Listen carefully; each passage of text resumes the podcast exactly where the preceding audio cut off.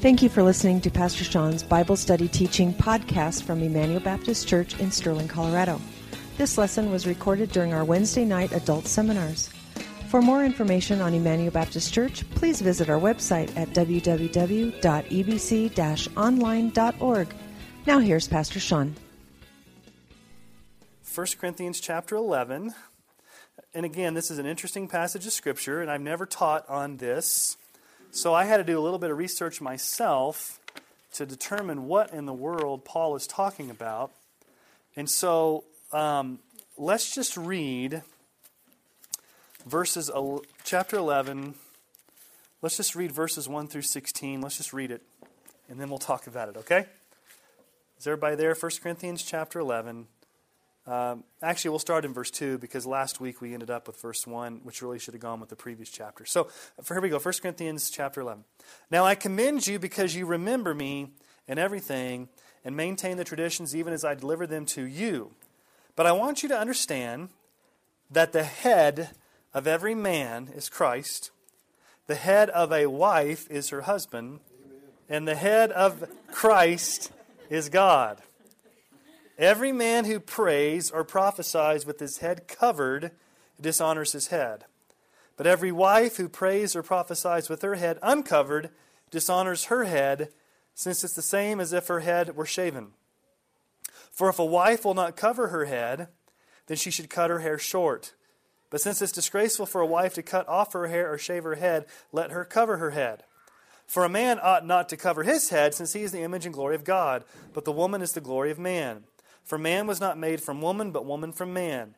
Neither was man created for woman, but woman for man. That is why a wife ought to have a symbol of authority on her head because of the angels. Nevertheless, in the Lord, woman is not independent of man, nor man of woman.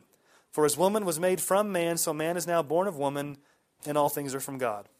Judge for yourselves. Is it proper for a wife to pray to God with her head uncovered? Does not nature itself teach you that if a man wears long hair, it's a disgrace for him?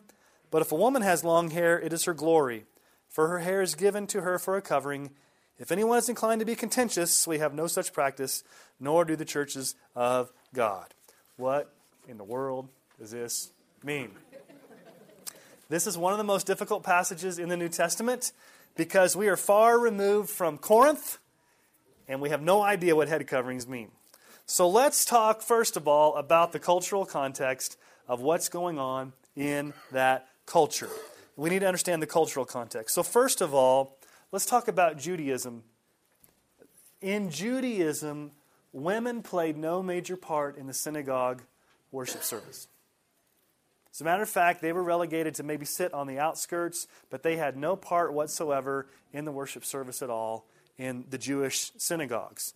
They had to wear veils on their head in worship and basically be a peripheral, a peripheral participant in Judaism.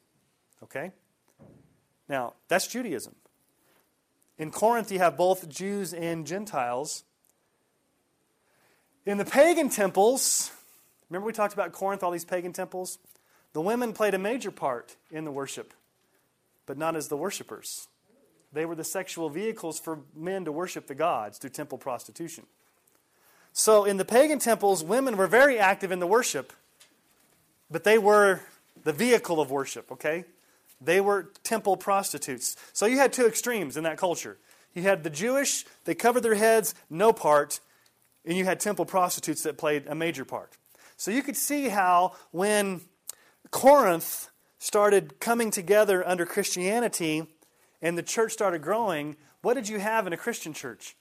You had men and women worshiping together. The Jews are thinking, this is weird.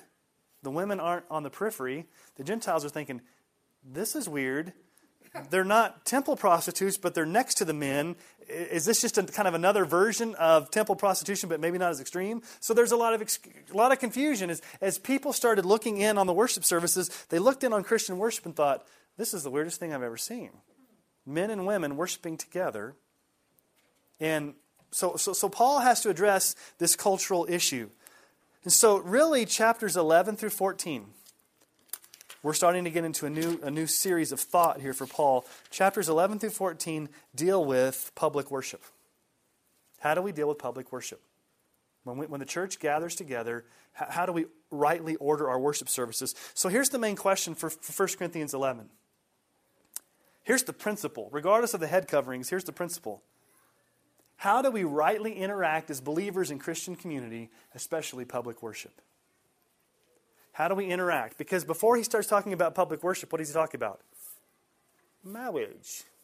Marriage is what's brought us together here today. You guys remember the Princess Bride? He starts talking about marriage. That's the most intimate of all human relationships, and it's kind of the ba- and even behind that, there's something even greater.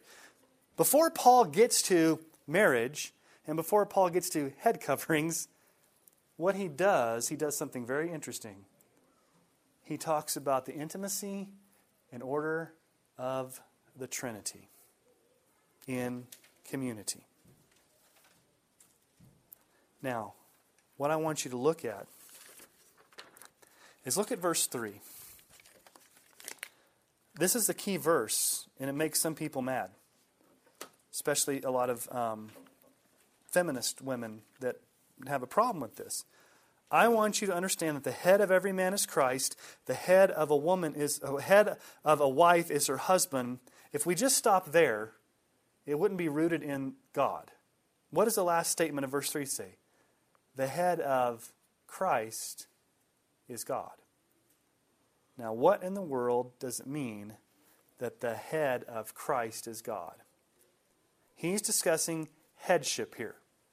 And the word head means authority. And so his argument is very easy to follow, but it can be very confusing and very offensive. Paul's argument is very easy. He basically says this Christ is in a position of spiritual authority over all men. Husbands are in a position of spiritual authority over their wives. But here's the one that we often missed Christ voluntarily submits to the spiritual authority of the Father. Now let's talk about the Trinity for a moment. Are all three persons of the Trinity equal? Yes. They all share the same Godhood, right? So the Father's not greater than the Son. Jesus isn't greater than the Holy Spirit. The Holy Spirit isn't less. All three persons of the Trinity are equal and eternal as God. They share the same essence as God, right? So, in their essence, they are all fully God. So, the Father is fully God, the Son is fully God, the Holy Spirit is fully God. They are co equal and they are co eternal. But and this is just another definition of the Trinity. They're distinctively three persons the Father, the Son, the Holy Spirit, three distinct persons, but yet they all share the same essence as God in equality and eternality. But I want you to think about this is something we often do not think about, but we need to think deeply as Christians about this because it doesn't involve us. And we're so self centered that we think everything involves us. I want you to think about the perfect love and intimacy that the Trinity has always and will always experience from eternity past into eternity future has the Father, the Son, and the Holy Spirit from eternity past lived in perfect unity, perfect fellowship, perfect love. They've had this perfect love. The Father perfectly loves the Son. The Son perfectly loves the Father. The Holy Spirit perfectly loves the Father and the Son. Uh, so here's the picture of the Trinity the Trinity is a picture of ultimate self giving, complete joy, self sufficiency, and perfect love, where the Trinity does not need anything to complete it.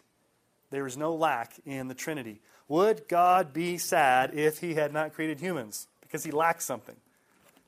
No. So there's this intimacy within the Trinity. John 1:18. No one has seen God, the only God, who's at the Father's side, he has made him known. It talks about Jesus being at the Father's side. I think the King James says in the Father's bosom. That word side that John uses there in John 1:18 is a very intimate expression of being in a perfect love relationship with the Father. So if you can picture the greatest, perfect, most absolutely holy love relationship that could ever exist, it's always been between the Father and the Son in eternity past and right now and into the future. There's this perfect relationship. And Jesus always experienced the love of the Father and wanted to, to do the will of the Father. Listen to John 17, 4 through 5. Jesus says, I glorified you on earth, having accomplished the work that you gave me to do. And now, Father, glorify me in your own presence with the glory that I had with you before the world existed. So, Jesus and the Father are perfectly at one. They have an intimate relationship, they are equal. But what did Jesus do when he came to earth? He voluntarily what did he voluntarily do? He voluntarily submits himself under the authority of the Father and goes to the cross in humility and service to the Father. So I want you to think deeply about this. Jesus is equal with the Father, but when he came to earth, he chose to submit to the will of the Father voluntarily. The Father didn't make him do it, Jesus didn't do it unwillingly. He willingly submitted himself to the will of the Father even though he was equal. So, the head of Christ is who? The Father. Not in essence, but in function. Okay? So, while equal with the Father, Jesus chooses to submit to the Father out of love for the Father. So, what we see here are distinction in roles, very key word there, there's a distinction in roles, not an equality between Jesus and the Father. You see the difference there? A distinction in roles, not in being or in essence. Okay? So, the Father initiates, the Father sends, the Father um, ordains. Who dies on the cross? Does the Father die on the cross? No, Jesus dies on the cross voluntarily submitting to the will of his Father. So Philippians 2 5 through 8 tells us that. Have this mind among yourselves, which is yours in Christ Jesus, who, though he was in the form of God, there we have it, did not count equality with God a thing to be grasped, but he emptied himself by taking the form of a servant, being born in the likeness of men, and being found in human form, he humbled himself by becoming obedient to death, to the point of death, even death on a cross. So, what does this tell us about Jesus? He was equal with God, but he voluntarily chose to submit to God in the role of a servant, although he was equal. So it was a voluntary choice by Jesus to submit to the leadership of the Father. And all throughout Jesus' earthly ministry, listen to what these passages in John tell us about Jesus. John 4:34 Jesus said to them, "My food is to do the will of him who sent me and to accomplish his work." What was Jesus' sustenance? To do God's work, to submit to God. John 5:30 I can do nothing on my own as I hear I judge and my judgment is just because I seek not my own will but the will of him who sent me. There you have Jesus again submitting to the will of the Father. John 6:38 I've come down from heaven not to do my own will but the will of him who sent me. So, before we move into marriage, Paul starts out and says, let's think about the Trinity for a moment.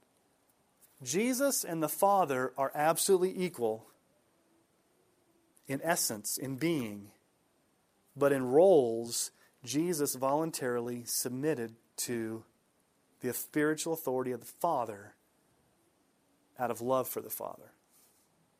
Does that make sense? Now, where do you think he's going with this? He's going to talk about wives. What's he going to say that wives need to do? Just like Jesus. Husbands and wives are equal, just the way the Father and the Son are equal, but wives are to voluntarily submit to the spiritual authority of their husbands. Voluntarily, the way Jesus did. Um, husbands can't make their wives do it, they have to do it voluntarily. So let's talk about the intimacy and order of marriage. Excuse me. I have a question. Yes. Where, where is the Holy Spirit in this? I mean, because of them all being, because he Yeah, I think he submits too. I think when you think about roles, they're all equal in being. right, They're all equal, they're co equal, they're co eternal. The Father sends Jesus. Jesus is the bodily form of God that dies and rises again and goes back up into heaven. The Holy Spirit is sent by Jesus to indwell believers. And so, in a sense, even that the Holy Spirit's submissive to Jesus. okay. Because, Yeah, because yeah, because Jesus says, I'm going to send another helper. Um, but even though G- the Holy Spirit's equal with Jesus, I think the Holy Spirit's job is to point back to Jesus. Fact he does point back. He points back So to Jesus. That's his submission, yeah. And it's not like a submission that um, is forced upon them. They perfectly voluntarily do this among themselves, even though they're equal. And I'm, my point is if the Trinity does this, how much more is it important for us to do this? If, if it's in the Godhead. Now, this is kind of deeply thinking, but Paul Paul's rooting his argument in this because he's going to talk about husband and wife relationships. So let's talk about the intimacy and order of marriage. In God's creation, male and female are created as equals in the image of God. Will we all agree with that? If not, you better be careful. So, um, males are not more superior than females. Females are not more superior than males. When God created man and woman, He created them equal. Okay? Now, let's think about this. When a husband and wife come together in marriage, they should experience a taste of the Trinitarian intimacy because we are created in the image of God. Now, why do I use the word taste?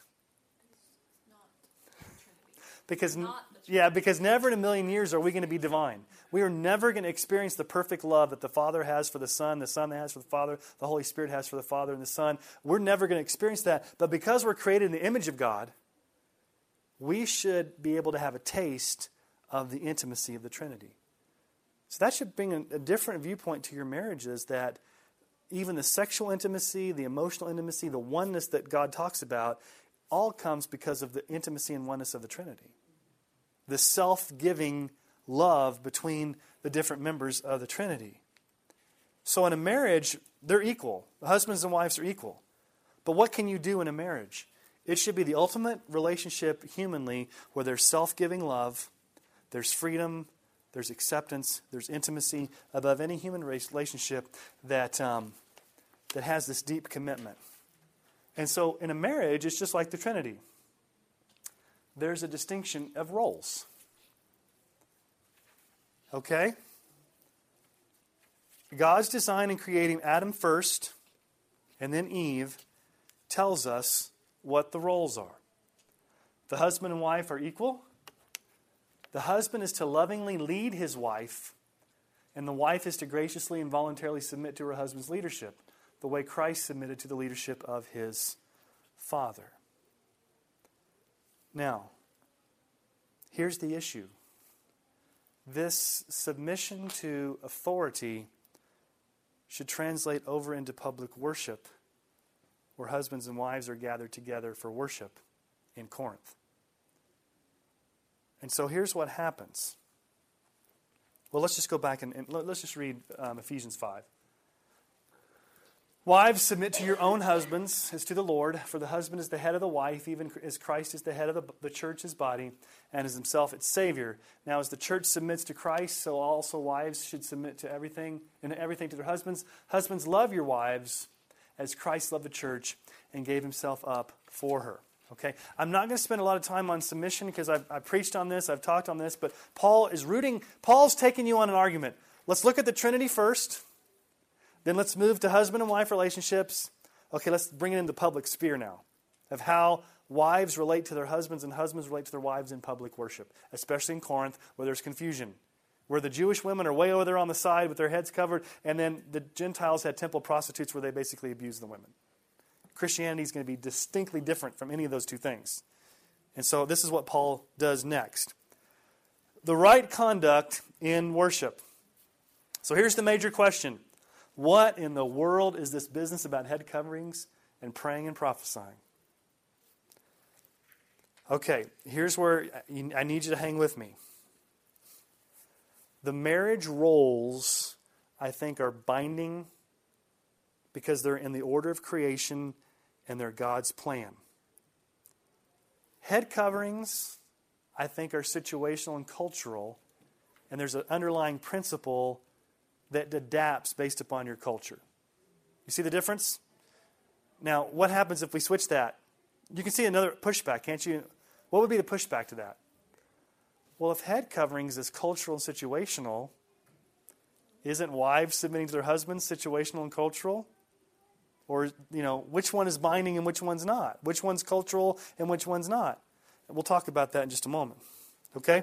So God has ordained that men and women have roles in the in, in, the marriage, and so um, the principle transfers over time and is binding on us today as far as male and female relationships in a marriage. But here's the question: Have you ever been in a church that practiced head coverings?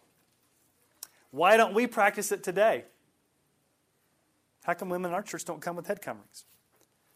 Here's the question Is the issue of head coverings the main issue, or is the principle behind it the main thing? It's the principle behind it. I don't have time to go into all the archaeology and history, but you can go back and look at some finds that they found and some um, carvings. You can look at pottery. You can look at paintings back during that time. You can look at um, historical writings. But basically, it, it, it is evidence that in that culture, wearing a head covering meant in Corinth that you were married and submissive to your husband and you were not a temple prostitute. Okay? So a head covering in that culture was an outward symbol of her marriage, much like a wedding ring would be for us today. It was just a basically a visible way of saying, I'm married to this guy I'm submitting to this guy, and I'm going to show you my ring. Show you my ring. In that day, it was I'm going to wear a covering on my head because I don't want to be equated with a temple prostitute. No woman that's married to a man wants to go into church and be equated with a temple prostitute. So she wore a head covering to show that. So here's the, here's the principle whatever, uh, whatever culture a married woman is in, she should use the socially acceptable symbol that shows that she's forever connected to her husband. What's the socially acceptable symbol in our culture? It's the wedding ring. In other cultures, it may be, like in African cultures, it may be a ring in their nose. Um, whatever that cultural context is, Paul is saying you need to abide by that principle so that there's no confusion to everybody around that you're married. And especially in Corinth, you don't want to be equated with a temple prostitute. Okay? Now, here's the pushback that somebody would say. Well, someone could argue that since the issue of head coverings is based upon a changing culture, could not the principle of male headship and the wife's submission also be cultural, not binding upon more progressive societies like America? That's what a lot of feminists would say. They'd say, well, you know, we know head coverings don't matter anymore. That was a cultural thing. So we kind of throw that out. Well, we also know that wives submitting their husbands is kind of an old thing. We throw that out. What's the argument for that? Why would you say, when Paul commands wives to submit to their husbands, is that a symbol or is that a command? It's a command. Is Paul's command for wives to submit their husbands and husbands to love their wives a real command or is it a symbol? So these commands are not. Um, when Paul when Paul talks about wives submitting to husbands, he's not talking about physical things like clothing or rings he's talking about the reality of how things are based upon God's creation and based upon the scriptures. So there's a bind, I believe there's a binding ordinance in creation that God ordains that males be the spiritual heads of their families and wives graciously submit, and that doesn't change. But the cultural principle of head coverings may change depending on your culture, but it's related to that uh, timeless principle of, of male headship and submission. Does that, does that make sense? Okay. So,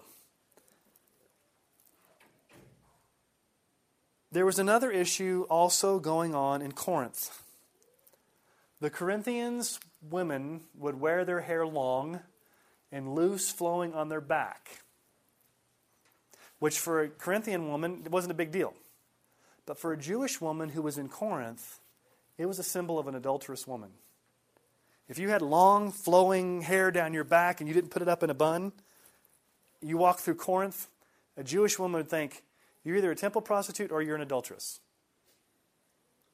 Now, the Corinthians women that didn't have a Jewish background, they're just walking around with their hair long thinking, I'm styling. You know, I spent all day on my hair to look like this. I'm not going to put it up in a bun. They don't know anything.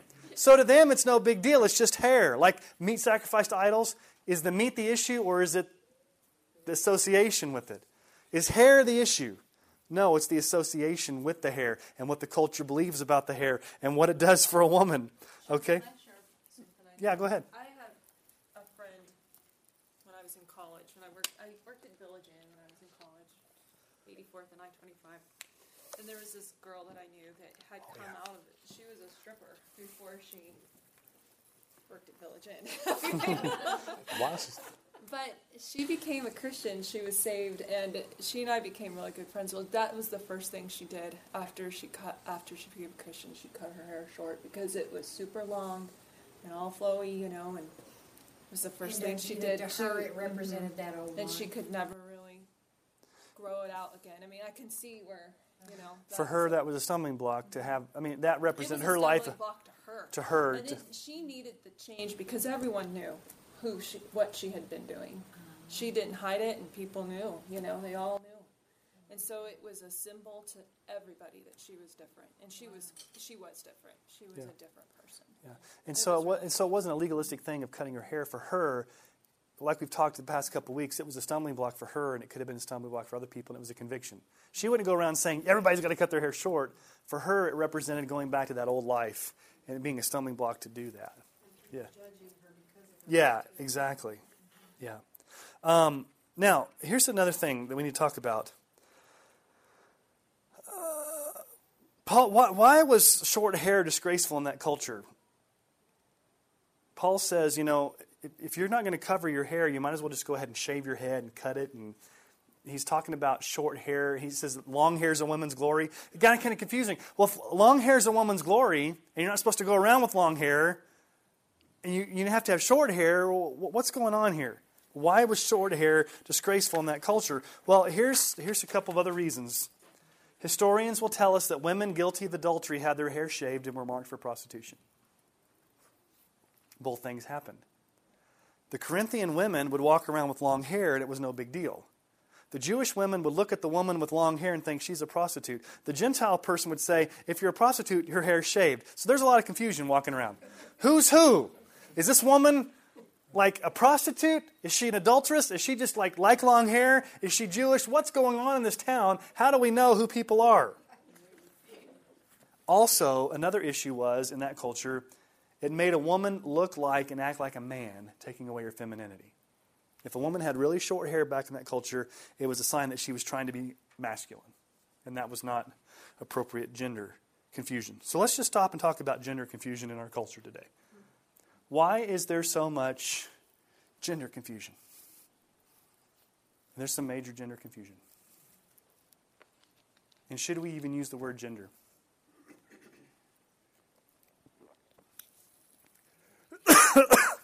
Our culture has used the word gender, but actually it's sex. You're male or female, based upon what the Bible says. Gender is something you can choose to put down on a sheet of paper of how you define yourself. Different than what God has made you. So, should we even use the word gender?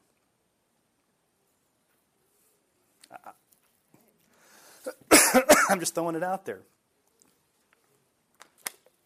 Why is there so much gender confusion? I use the word. We don't know. A lot of broken homes. Yeah. Boys don't know how to be men. Women don't know how to be women. It all stems back to, um, I think, broken homes. I think there's a, cou- a couple of things going on. Let's play this. Let's play this scenario in our in our heads for just a moment.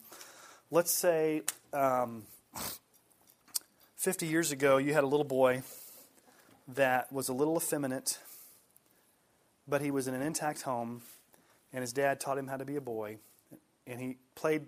You know, he didn't play with dolls or anything, but maybe he was more artistic he still had a cultural upbringing with his dad being a positive role model, and the culture was still leading him towards embracing being with a woman, even though he may have had an artistic side to him.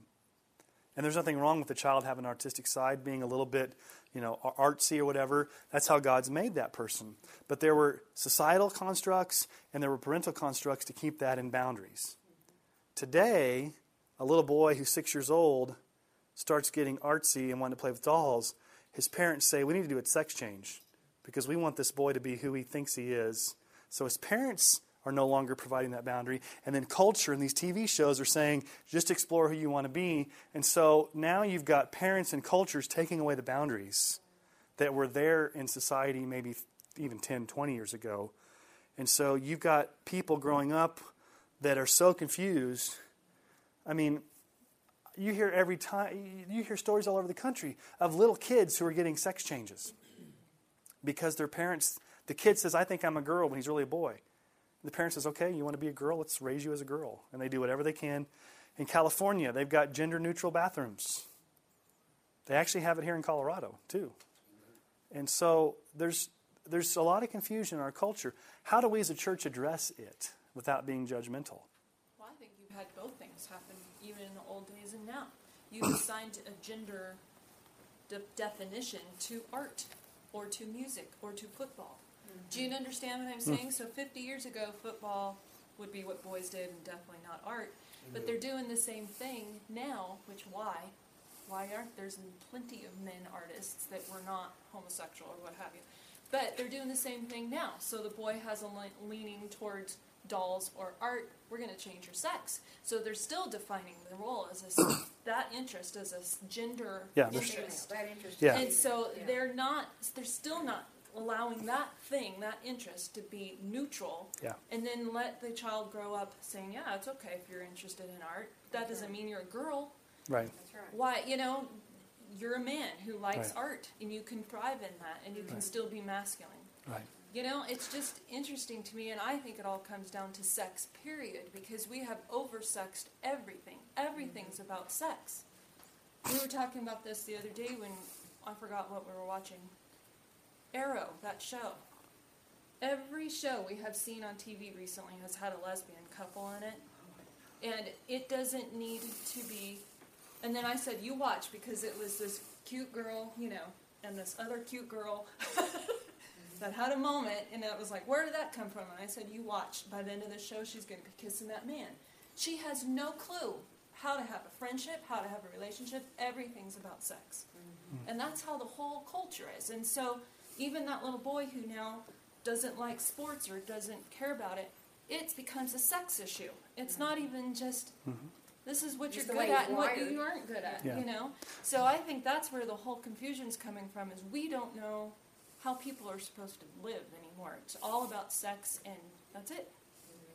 And sex sells, and that's why. It might come. Preach it. Preach it. Preach it. Preach it, lady. Preach it. I, I'll defer to my wife. She can preach it. No, she's been talking. She's been talking about this for three weeks. I'm glad she's finally let you guys in on it because we've had some great conversations. And sometimes my wife just she's she's very wise and profound, and she just lets it rip. So And I'm so right. I mean, so I'm so, so, so preach it. No, I want you to preach it. No, I want you to preach it because that was good. put stuff- you're exactly right. We put everything into a sexual content when all it is is just this little boy that wants to take clay and form a statue. Uh, You know, my husband Larry, who died, he was not an athlete. Now he was a cowboy and he was a man, but his leanings were very artistic. He could write poetry. He could play music. Yeah. I mean, Yeah. his, you know, thank God it was Yeah. encouraged instead of oh my gosh, what's wrong with him? Yeah, yeah. Well, I just think as a church, we, we are going to be faced with gender confusion, same sex attraction, and all these things. If we don't think it's coming, I mean, I can guarantee you in our congregation right now, not, I don't know names, but just by statistics, there are people out there every Sunday that are struggling with these issues. If you just look at the statistics. I don't know who they are, but I just say statistics would tell you in a church our size, there's got to be at least a few people that are, that are dealing with that, or a family member, or a person in our church who has a family member or a friend dealing with it. But Regard- isn't that where the gospel heals? Because Yes. once you have, I mean, for me, just not that I had gender confusion, but just confusion from life, period. Mm-hmm. And then you come to know the Lord and you figure out, now you're centered in Him, and then He mm-hmm. can just ground you, and then you can figure it out. And I think that no matter what they're, what the issue a person comes in, Yeah, there's the cross is going to heal them. Yes. I, I, there, there's this lady named Butterfield. I can't remember her first name, but she. Rosaria. Yeah, Rosaria Butterfield. She was a former lesbian that was really active in the gay rights movement on college campuses. She became a Christian, renounced her homosexuality, repented, got married, and now she goes to college campuses and tells her story about the gospel. She went to a Christian college last week, and a group of 100 Christians at the Christian college protested her being there because she was saying that homosexuality was wrong and that you need to repent of it. And so um, she's getting a lot of flack for telling the story of how the gospel has changed her into a new person. So, um, yes, it was Wheaton College. And they got in trouble. The students got in trouble. They shouldn't have, but because those students have to sign a statement saying that they will not engage in homosexual behavior. And so these were like some rebel students that basically got, got upset. I asked my uh, Cowboy Up Round group Monday night, uh, how many of them had any idea what the Bible said about homosexuality? You know what, half of them raised Well, their you hand? read those scriptures, and you, what you asked them was, how many of you have heard, this is the first time you've heard Romans this? one, Romans, they're- and half of them raised their hands, they had never, Never heard. the scripture. never heard. None of what them the had been Bible to church. Yeah. well, and, and that does mean, I mean, we need to do some more education. We've got, it's just a challenge. We're going to have to love. We're going to have to confront. We're going to have to really be clear on the gospel. And um, the issue is not, the issue is not behavior. The issue is the heart. Nobody's uh, anybody. Nobody's going to change. Nobody's going to become a Christian by. I can't go up to a person and say, "Hey, stop being a homosexual. Stop being a drunk. Stop being an adulterer. Stop being a gospel. Stop being a gossip. Stop being angry. That's not the gospel. That's dealing with their behavior. What I need to tell them is you know what? The gospel meets you at the deepest need of your heart, and when Christ comes into your life, he changes you from the inside out, and then that stuff will change. But what you need is you need a new heart, and you need to repent from being a sinner first. And then once you repent from being a sinner and Christ saves you, then the behavior will take care of itself as the Holy Spirit comes and starts to change you. All right, let's, let's talk about public worship here. Paul addresses the issue in public worship in three ways. Women should wear a veil over their heads to show their submission to their husbands as married women. He's pretty clear in that passage of Scripture. They, they wear a veil, a covering, to show that they're married, like a wedding ring, and they're submissive to their husband. Women should wear a veil over their heads to not be a stumbling block to Jewish people who equated it with adultery and prostitution. So if you got Jewish ladies in your church and you're not wearing a head covering, it would be a stumbling block to them. They'd think you're a prostitute. Okay? And number three, women should wear a veil over their heads to not be a stumbling block to non Christian Gentile visitors or onlookers in the worship service who would equate women worshiping with men as temple prostitutes. So you can see how it gets confusing? So I think Paul just says, okay, let's put the kibosh on this whole thing and just wear a, just wear a head covering so that nobody's confused, that there's no room for confusion. I think that's the bottom line here. And we look at this and we think, okay, this is really weird. So the issue is not the head covering. The issue is what message is it sending to non Christians, to weaker Christians? How does it portray the issue of marriage? How does it portray the issue of, of submission? Um, and here's the other issue for men men were supposed to not pray with their heads covered. Women had to have their cover, hair covered. Men had to have their heads uncovered. Why?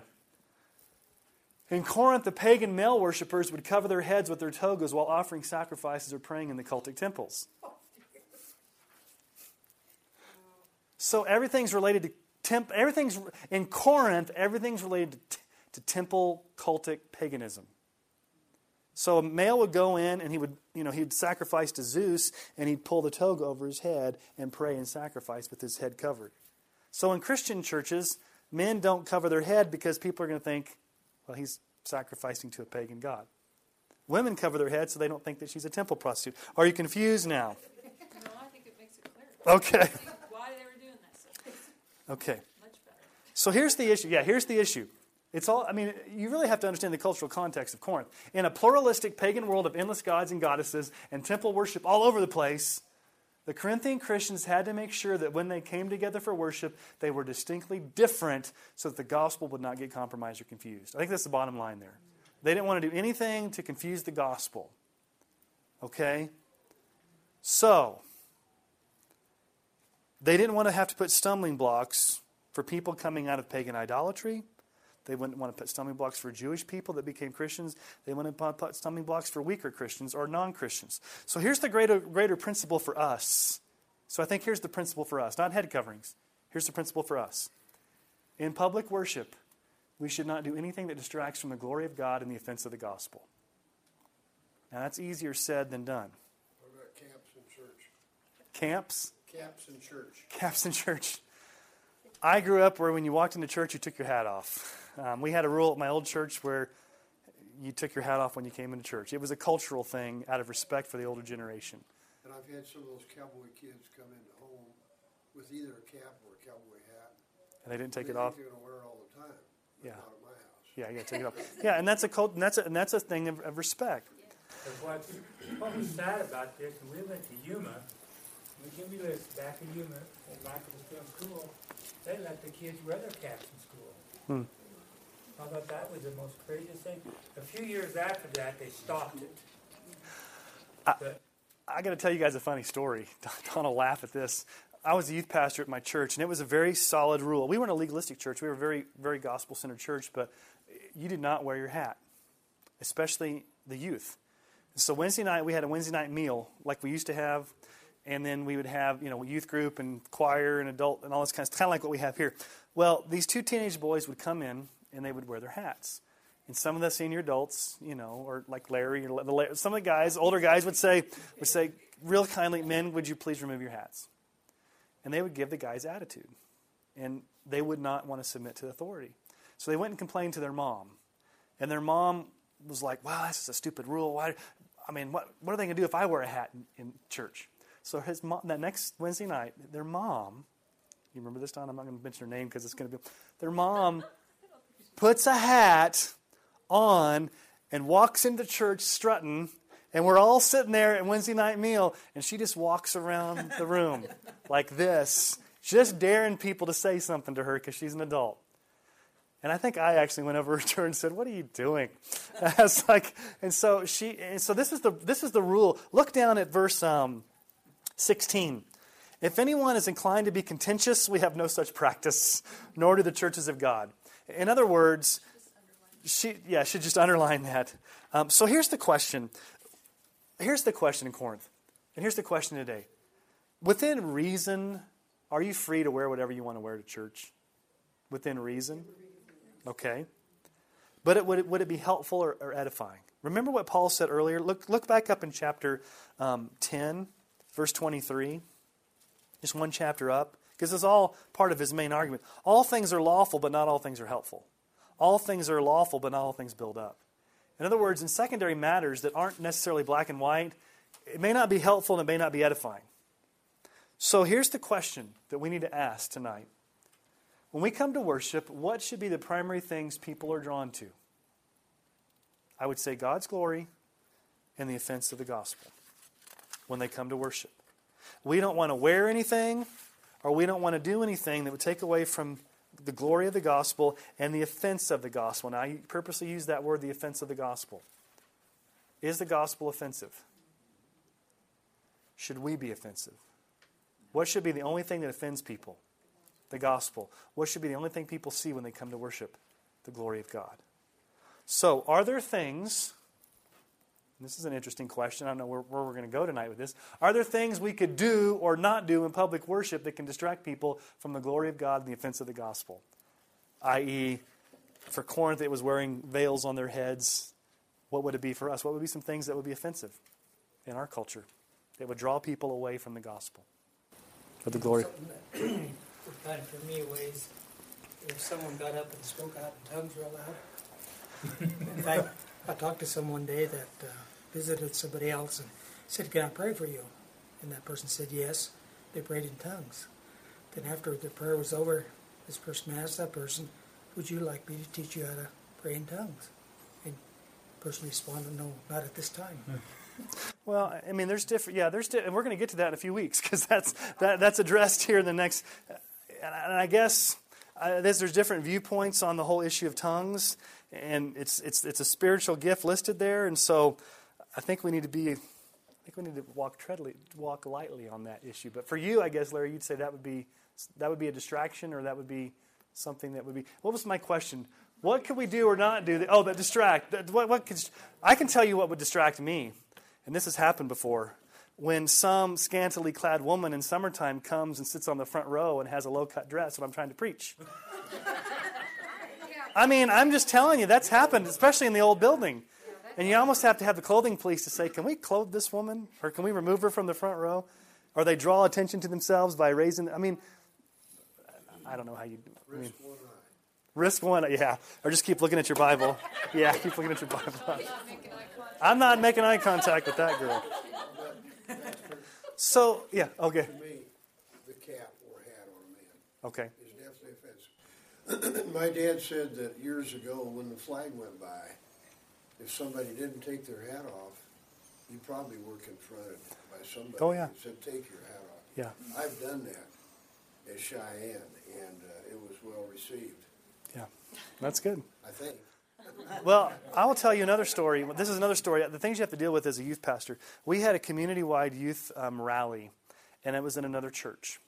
Um, and it was at a church that was a little, didn't have as many rules as maybe our church and other churches had. And so all different churches from Colorado, all Southern Baptist churches from Colorado Springs were coming together for this youth rally. We called it um, cruising. It was an all nighter. You come together and you, you go all night to bowling and movies and all this kind of stuff. And the band was playing at this church, and one of the guys on the band had a hat on. And some of the students on the front were wearing hats. And since I, it wasn't at my church, it was at my friend's church, and it was a rule in our church not to wear hats, so our kids knew. But this church, it wasn't a rule not to wear hats. But it was very offensive to another church. There was another church in town that was like more, more extreme than we were. And so their pastor, youth pastor came up to me and said, he he pulled me aside while, while this music's going. He goes, if they don't remove their hats, we are leaving. This is an offense to us. Could you tell them to remove their hats, please? So during the second song, I went up to the other youth pastor and said, Hey, there's an issue. This youth pastor is very offended. His church is offended. They may leave. Can you ask your guys to remove their hats? And this guy said, I'm not going to do that. This is my church, and they can just deal with it. We're going to wear our hats. And I thought, I'm stuck in the middle of this. And eventually I just said, you know, for the sake of unity and the sake of not offending your brother, what, what's, the, what's the deal with wearing a hat? Can your guys not wear a hat to not be an offense? And we don't want to have bad blood between. And so I couldn't. I respected this man's rule because it was the rule in our church, but I didn't understand this youth pastor's um, kind of defiance. But it was something where when we came together, there was an offense. There was a felt offense that was going on there that prevented one group from worshiping. And I don't want to prevent a group from worshiping by something like a hat. So if a hat's going to offend, you know, just ask somebody to remove it. Well, Um, I know for me, you know, coming from, you know, southern, southern Baptist, Mm-hmm.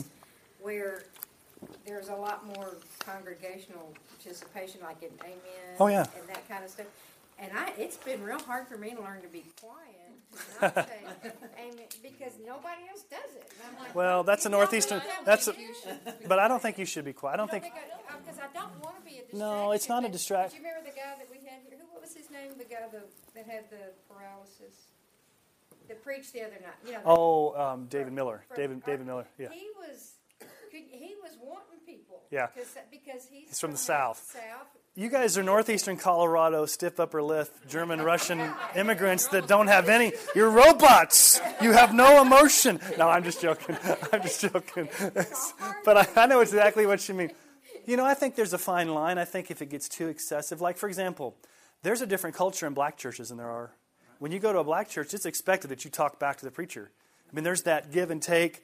In white churches, we don't have that. It's just a cultural thing and it may be offensive. If you go to a white, if you go to a black church and don't amen and hoop and holler, it, it may be offensive. You're not, yeah, you're not part of the. But you know, um, I have a friend in town who's another pastor of another church that I pray with, and, he was telling us in our prayer time last week that they've had a tambourine lady show up at church. We've had a tambourine lady show up where this person showed up and brought their own tambourine and just start playing the tambourine. And um, they had a good way to handle it. They, um, his wife went over to her and said, "Hey, we're really happy that you brought a tambourine to worship the Lord, but at our church, we really want all the instruments to be up on the stage so that it can be orderly and that the praise team can lead in worship." And so, and no, no, and so yeah, so she yeah. That, I was thinking, is that what happened next? She went up on stage and, Okay, fine. Thanks for asking. but you know that that can Some- yeah. Something else, uh, cell phones Okay, yeah, can be a real distraction Yeah. in round pen. oh yeah. And, uh, you know, I carry a hammer, you know. Hey, You're gonna make people Never think broke one nobody yet. comes. Well, now, it, But but there's it's him a times while to get used to, To the begin, Bible. to begin with, I make them put them on the counter. Yeah. Well, there's some culture they can get them back if they do have their Bible on. on their Bible. Yeah, that's Yeah, that, uh, But, that, it, that but really you, you know, I mean, when they're eating and texting, they are not. Well, and I always say, Aiden, did you bring Aiden? Did you bring your Bible? He's like, Yeah. I'm like, Where is it? It's on my phone, Dad. Uh, And they're just like, Okay. I'm used to the old days. When my parents, did you bring your Bible? Yeah. There it is, and leather bound. Yeah. You gonna say something, Dave? Were you? No, I, I was just, I was just the, the same thing as Frank goes through because I, you know, I'm, I'm training people all the time.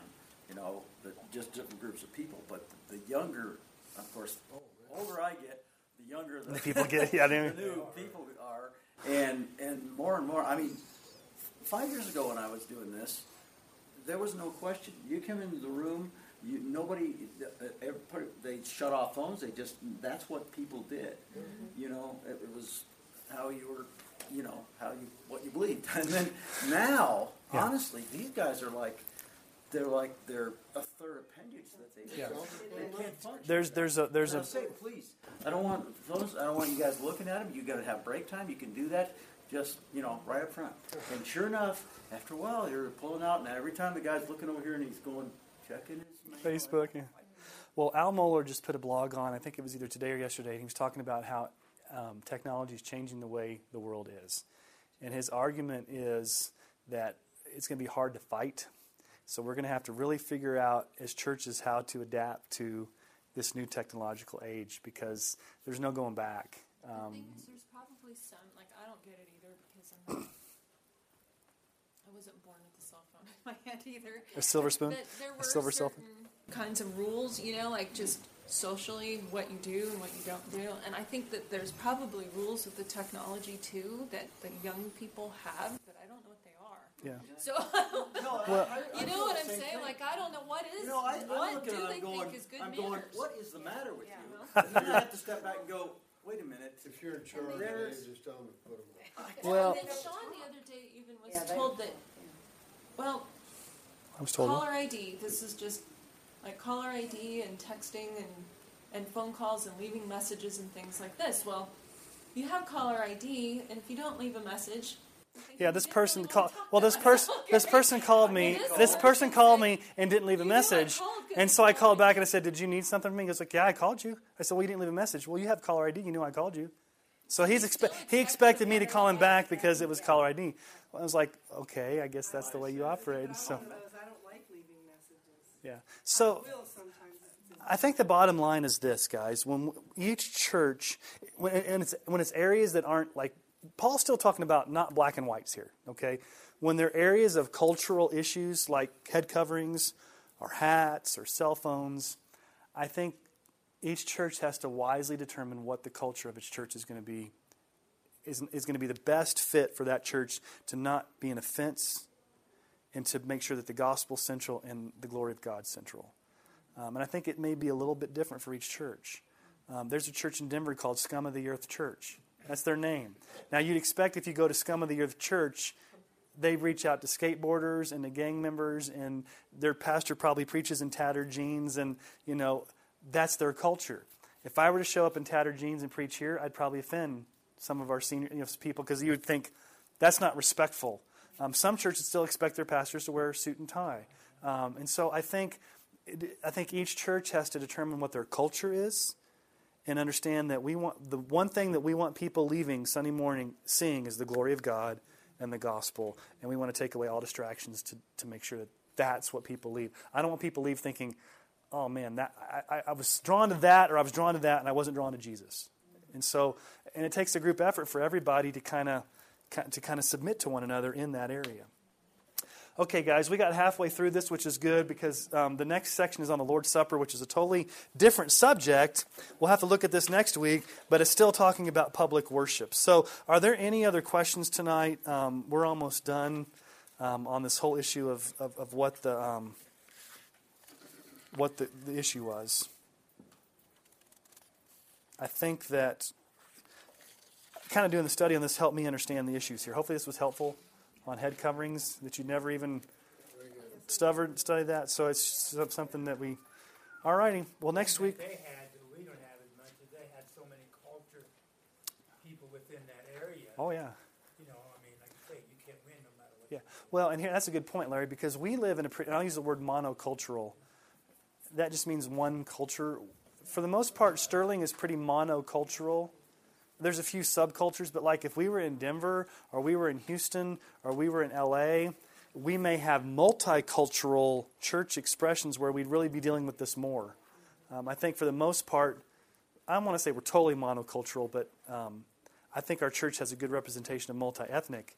But I don't think we here in northeastern Colorado struggle with it maybe as much as a cosmopolitan city does with people moving in and out from all different nations and cultures, um, the way big cities deal with that. So, all right, well, let's pray.